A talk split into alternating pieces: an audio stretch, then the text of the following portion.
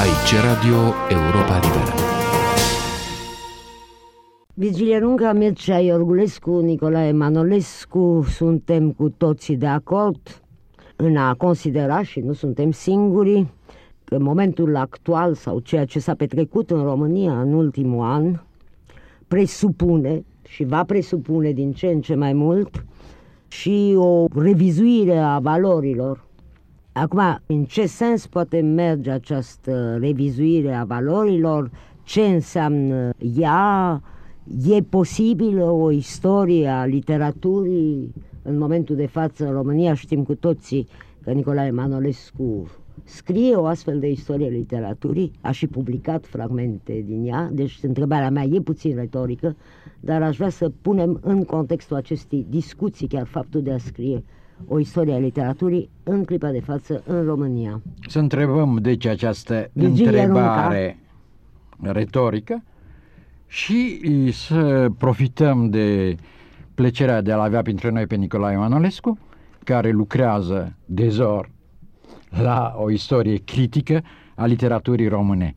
Mi-amintesc că acum câțiva ani, la o anchetă sau din proprie inițiativă, nu mi-amintesc perfect, în contemporanul, Nicolae Manolescu a scris un articol foarte original în care arăta imposibilitatea azi, un azi, bineînțeles mai larg, a scrierii, a făptuirii unei istorii a literaturii române. Aș vrea să-l întreb cum a fost posibilă, pentru că eu cred nu numai că este posibilă, dar și necesară o istorie a literaturii în România și mă voi explica de ce în România și nu în altă parte. De pildă, în Franța, nimeni nu se gândește astăzi și nici nu poate să facă o istorie a literaturii. Dar trebuie franceze. să ne spui imediat de ce. Vă voi spune de ce, însă vreau să-l întreb acum pe Nicolae Manolescu cum s-a produs această mutație de la ideea că nu este posibilă o istorie a literaturii române la necesitatea, zice eu, a acestei istorii critice a literaturii române. Iată că începem Da, cu... Nicolae Manolescu, cu începutul. Iată că începem cu una din uh, mutațiile, ca să mă, folosim termenul uh, lui Eugen Lovinescu, mutația valorilor, cu una din mutațiile, din multele mutații care au loc și vor avea cu siguranță loc și de aici înainte în literatură, în perceperea literaturii, în discutarea literaturii, implicit în istoria literară. Uh, Firește, întrebarea pe care Virgile Runca mi-o pune, m, mi-am pus-o și eu și răspunsul e simplu. Am mers și eu înainte odată cu epoca. Acum 20 și ceva de ani, cu aproximație când spuneam că o istorie a literaturii nu mai este posibilă, ne găseam cu toții într-un moment în care diacronia, istoricul, istoricitatea erau puse în umbră, lăsate deoparte, de uh, un tip de analiză literară, structurală, sincronică, în care accentul se punea pe cu totul alte aspecte. Atunci mi se părea imposibilă istoria literaturii, mi se părea că mm, George Călinescu n-a făcut altceva decât să ne răpească posibilitatea de a mai scrie o istorie a literaturii mutându-se către critică. Am și povestit aceste lucruri. Acum, uh, firește, uh, odată cu reîntoarcerea acestor valori de istoricitate, uh, redevine posibilă istoria literară. Dar suntem într-un moment în care această revenire în forță a istoricității se combină și se combină într-un mod fericit cu ceea ce Monica Lovinescu spunea la început, și anume cu absoluta necesitate de a ne revizui setul de criterii pe care le folosim, criterii estetice, sociale, morale, pe care le folosim atunci când analizăm literatura. Aș vrea să adaug și să mă justific, într-adevăr, de ce e necesară o istorie critică a literaturii române. Pentru că în Franța, cum spuneam, nu este posibil. Este necesară în România, pentru că în România, spre deosebire de ceea ce se întâmplă în Franța, există o critică literară. În Franța nu mai există o critică literară. A existat, bineînțeles, ea, această critică, deținătoare și formatoare de opinii, Teriv, Jalou, Braziac puteau să lanseze o carte, un curent, un fascicol de idei, o opțiune sau o polemică. E curios, după război, imediat după război, asistăm la o reînnoire cu totul extraordinară a criticii literare. Gaetan Picon, Albert Beguin, Robert Canters, Armand Hug, foarte puțin cunoscut, uh, Lucien Robaté. Și, după acest moment fast al criticii literare franceze, totul se degradează, necesitatea criticii literare dispare, în ultima vreme ea este reprezentată prin doi critici cu totul și cu totul la periferia gustului și valorilor contemporane, un Andrei Rousseau sau un Emil Ario, pentru că astăzi se nu mai există practic critică literară în Franța, în timp ce în România cultura română este păstrată, valorificată și prezenteificată în mod exemplar de o critică literară responsabilă, lucidă, subtilă, adevărată. De unde necesitatea apariției unei istorii critice a literaturii române. Dar care sunt criteriile? Uh, Mircea Iorgulescu? Cred că ar fi bine să revenim totuși la subiect. Este vorba de două lucruri relativ diferite. Articolul eseului Nicolae Manolescu despre posibilitatea istoriei literare este destul de vechi, de la jumătatea anilor 60, dacă nu mă înșel. Între timp, autorul însuși a revizuit, cum se spune, atitudinea și a început de câțiva ani să lucreze la o istorie literară. O a doua temă este însă necesitatea unei istorii literare astăzi, după evenimentele din decembrie 1989, o istorie literară posibilă sau imposibilă sau un mod exemplar necesară pentru delimitarea, pentru clarificarea istoriei culturale, din istoriei literare din acești ultimi 45 de ani și poate că mai bine. Și iată de ce. Pentru că una dintre trăsăturile acestei epoci a fost aceste epoci foarte lungi, acestei perioade istorice, acestui ciclu istoric sfârșit, a fost fuga de istorie. Și în pofida existenței unei critici literare bune în România, istorii literare nu au fost posibile tocmai din acest motiv. În România erau posibile dicționarele și tablourile critice, nu și istoriile. Și încă, ultimul dicționar al lui Zaciu n-a mai fost posibil. Și încă. Da. Pentru că uh, era practic imposibil într-un sistem rigid ideologic, chiar dacă în anumite momente cu oarecare flexibilitate, cu anumită toleranță din partea celor care girau mersul literaturii, era imposibil să vorbești despre o mișcare a ideilor măcar autonomă, dacă nu neapărat opusă. Tot ceea ce era mișcare supăra. Tot ceea ce era mișcare era de fapt interzis. Da, Nicolae Manolescu. Sigur, în momentul de față avem, aș spune, două obligații care se conjugă în perspectiva aceasta a unei istorii literare. O obligație este de a face ceea ce n-am putut face în trecutul apropiat, cum spunea Mircea Orgulescu, și n-am putut face din motivele pe care el le-a arătat și la care se mai adaugă unul, aș spune, de aceeași natură, încă și mai simplu, și anume în ultimii patru sau cinci ani aproape jumătate din scriitorii români contemporani deveniseră interziși într-o formă sau alta și nu mai puteau fi nici măcar pomeniți în România, împrejurare în care orice istoria literaturii contemporane era o dulce utopie, dar nu numai această, spunem, explicație conjuncturală ne face acum să vorbim despre o altă istorie a literaturii române, dar chiar acest moment extraordinar prin care trecem, un moment în care noi simțim cu toții, intuim cu toții că însăși criteriile pe care le-am aplicat înainte s-au schimbat. Eu nu sunt, nu știu exact cum s-au schimbat. Ehm, n-aș putea să răspund cu certitudine la întrebările eventuale care mi s-ar pune, cu atât mai mult dacă am intrat și în detaliile schimbării. Fapt este că intuim cu toții uh, că ceva trebuie făcut.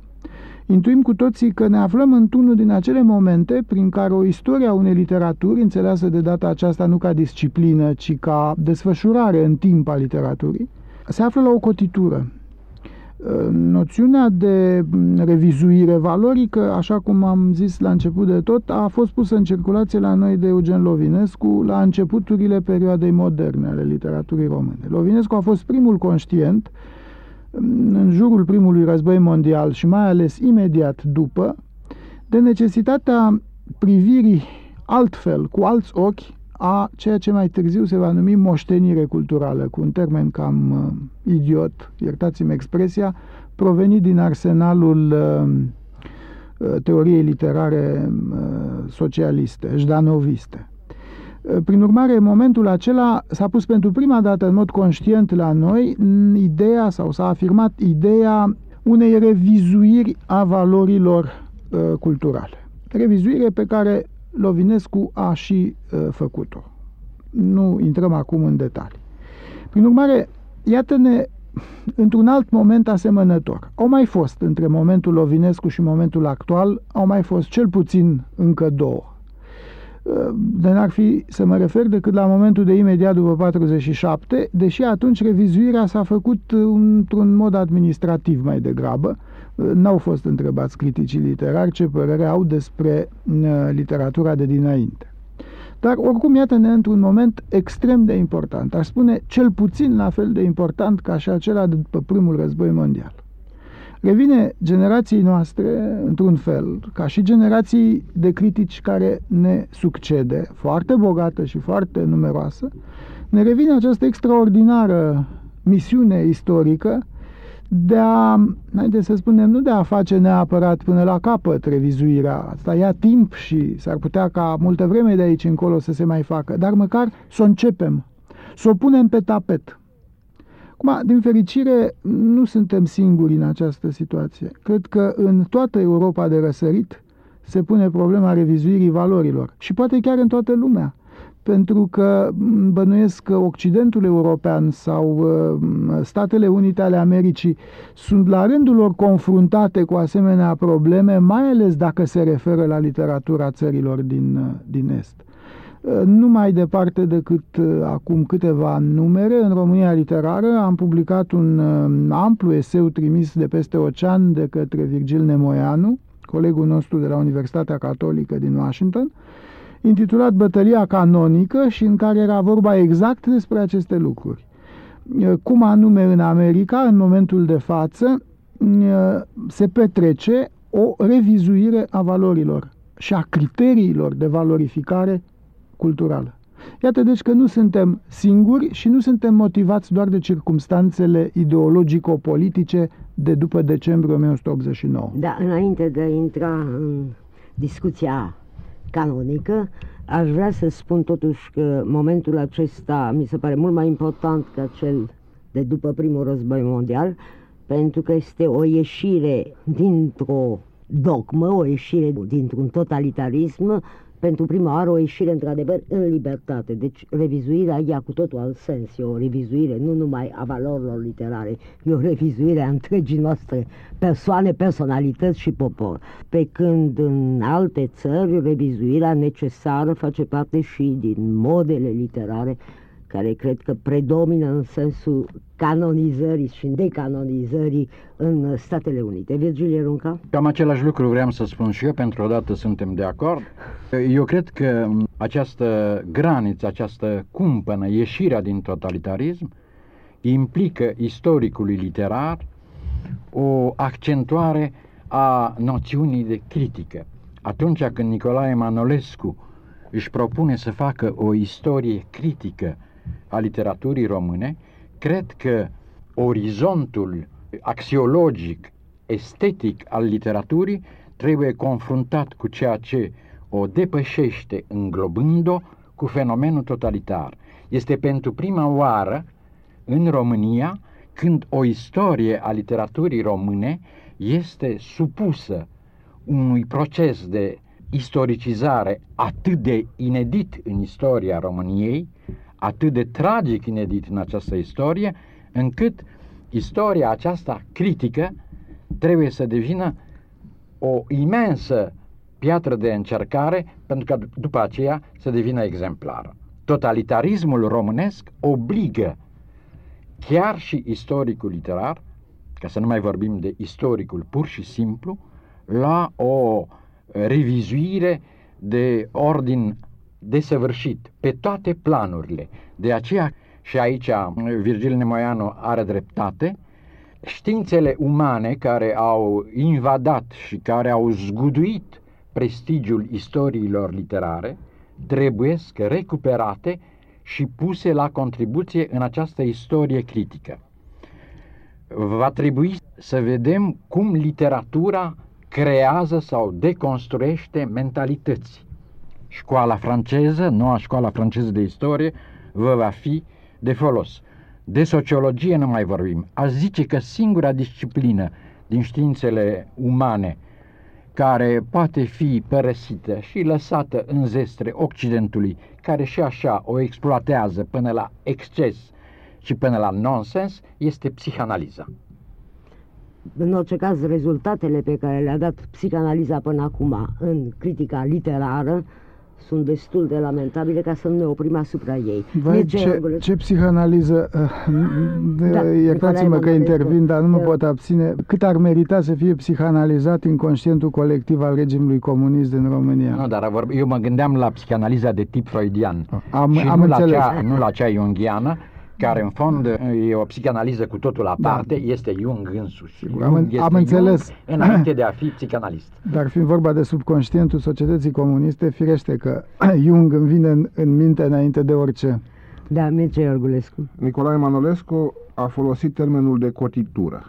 Eu i-aș spune mai mult, i-aș spune ruptură, dându-i în acest fel dreptate lui Virgile Runca, în momentul în care vorbea despre istoricizare. Într-adevăr, s-a produs o istoricizare brutală. Dintr-o dată, tot ceea ce s-a scris în România până în decembrie 1989 ține de o epocă, de un ciclu istoric mai mult, sfârșit, încheiat. Chiar noi, cu ce am scris până în decembrie 1989, aparținem acestui ciclu istoric încheiat. Dăm voie să-ți spun, Mircea Iorgulescu, te întrerup. nu e de acord. Ba da, sunt de acord, dar îl întrerup ca să uh, aduc în această discuție foarte serioasă și o notă poate puțin mai relaxată. Uh, acum uh, vreo doi ani sau un an și jumătate am ținut o conferință la București despre literatura română contemporană și uh, am încercat să explic ascultătorilor că este cea mai lungă perioadă din istoria, decupată în istoria literaturii române, aceasta contemporană din 44 sau din 47 începând. Și am spus uh, jumătate în glumă, jumătate în serios, cea mai lungă epocă, nu știm de fapt când se termină, pare interminabilă. Bineînțeles că toată sala a început să râdă înțelegând uh, apropoul pe care îl făcusem. Iată că acum putem să spunem, har Domnului, tragem linie și o luăm de la capăt.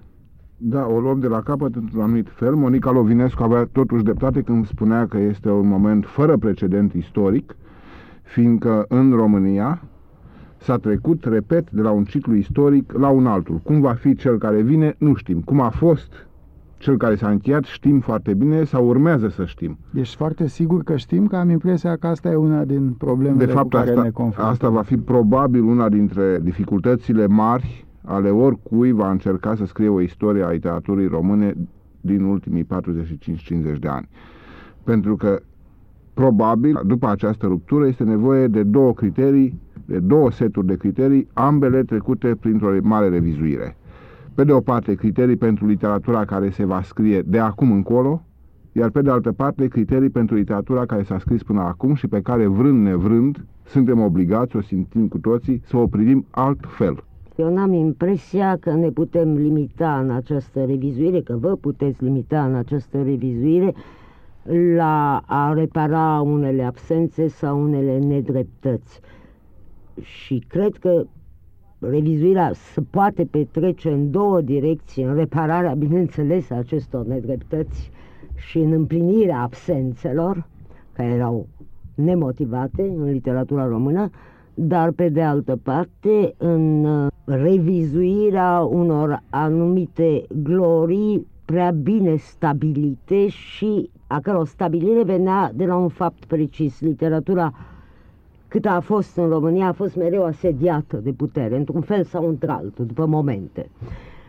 În acest asediu aveam nevoie să ne afirmăm valorile și nu atât să le criticăm.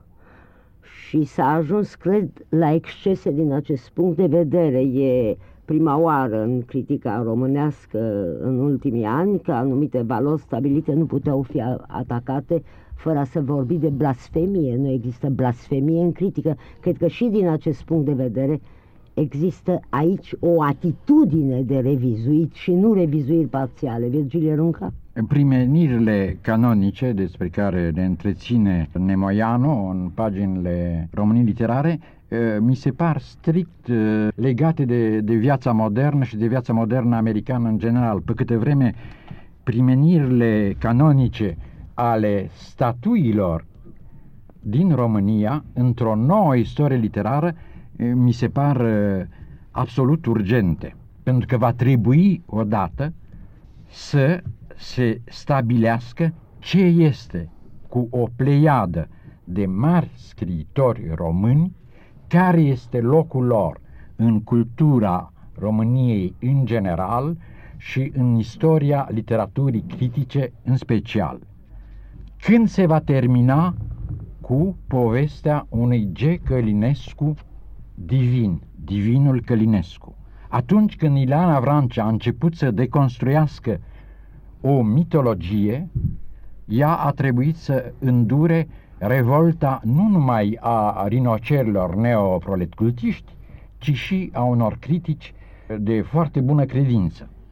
De ce asistăm la monografii exemplare despre stere numai pentru că nu a săvârșit în existența lui niciun păcat și pe același plan când se vorbește de Mihai Ralea, nu se pomenește nimic de canonizarea acestei statui.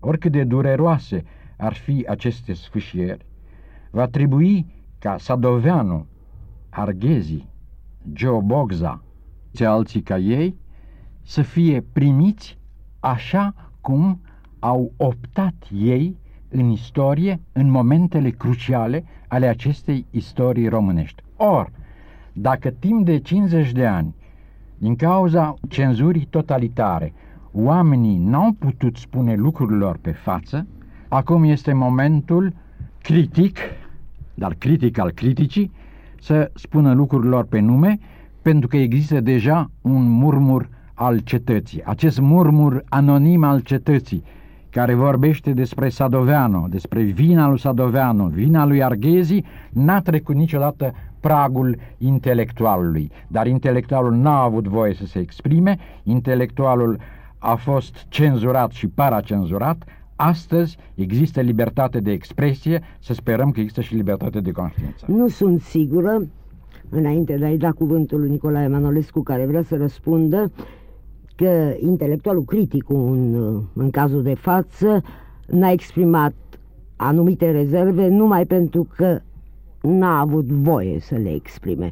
Am impresia încă o dată că fabricarea de statui definitive a fost una din tendințele criticii românești care vedea valorile asediate. Nu spun că avea dreptate să o facă, dar am impresia că vine și din lăuntru și nu numai din ucazurile puterii. Aici Radio Europa Liberă.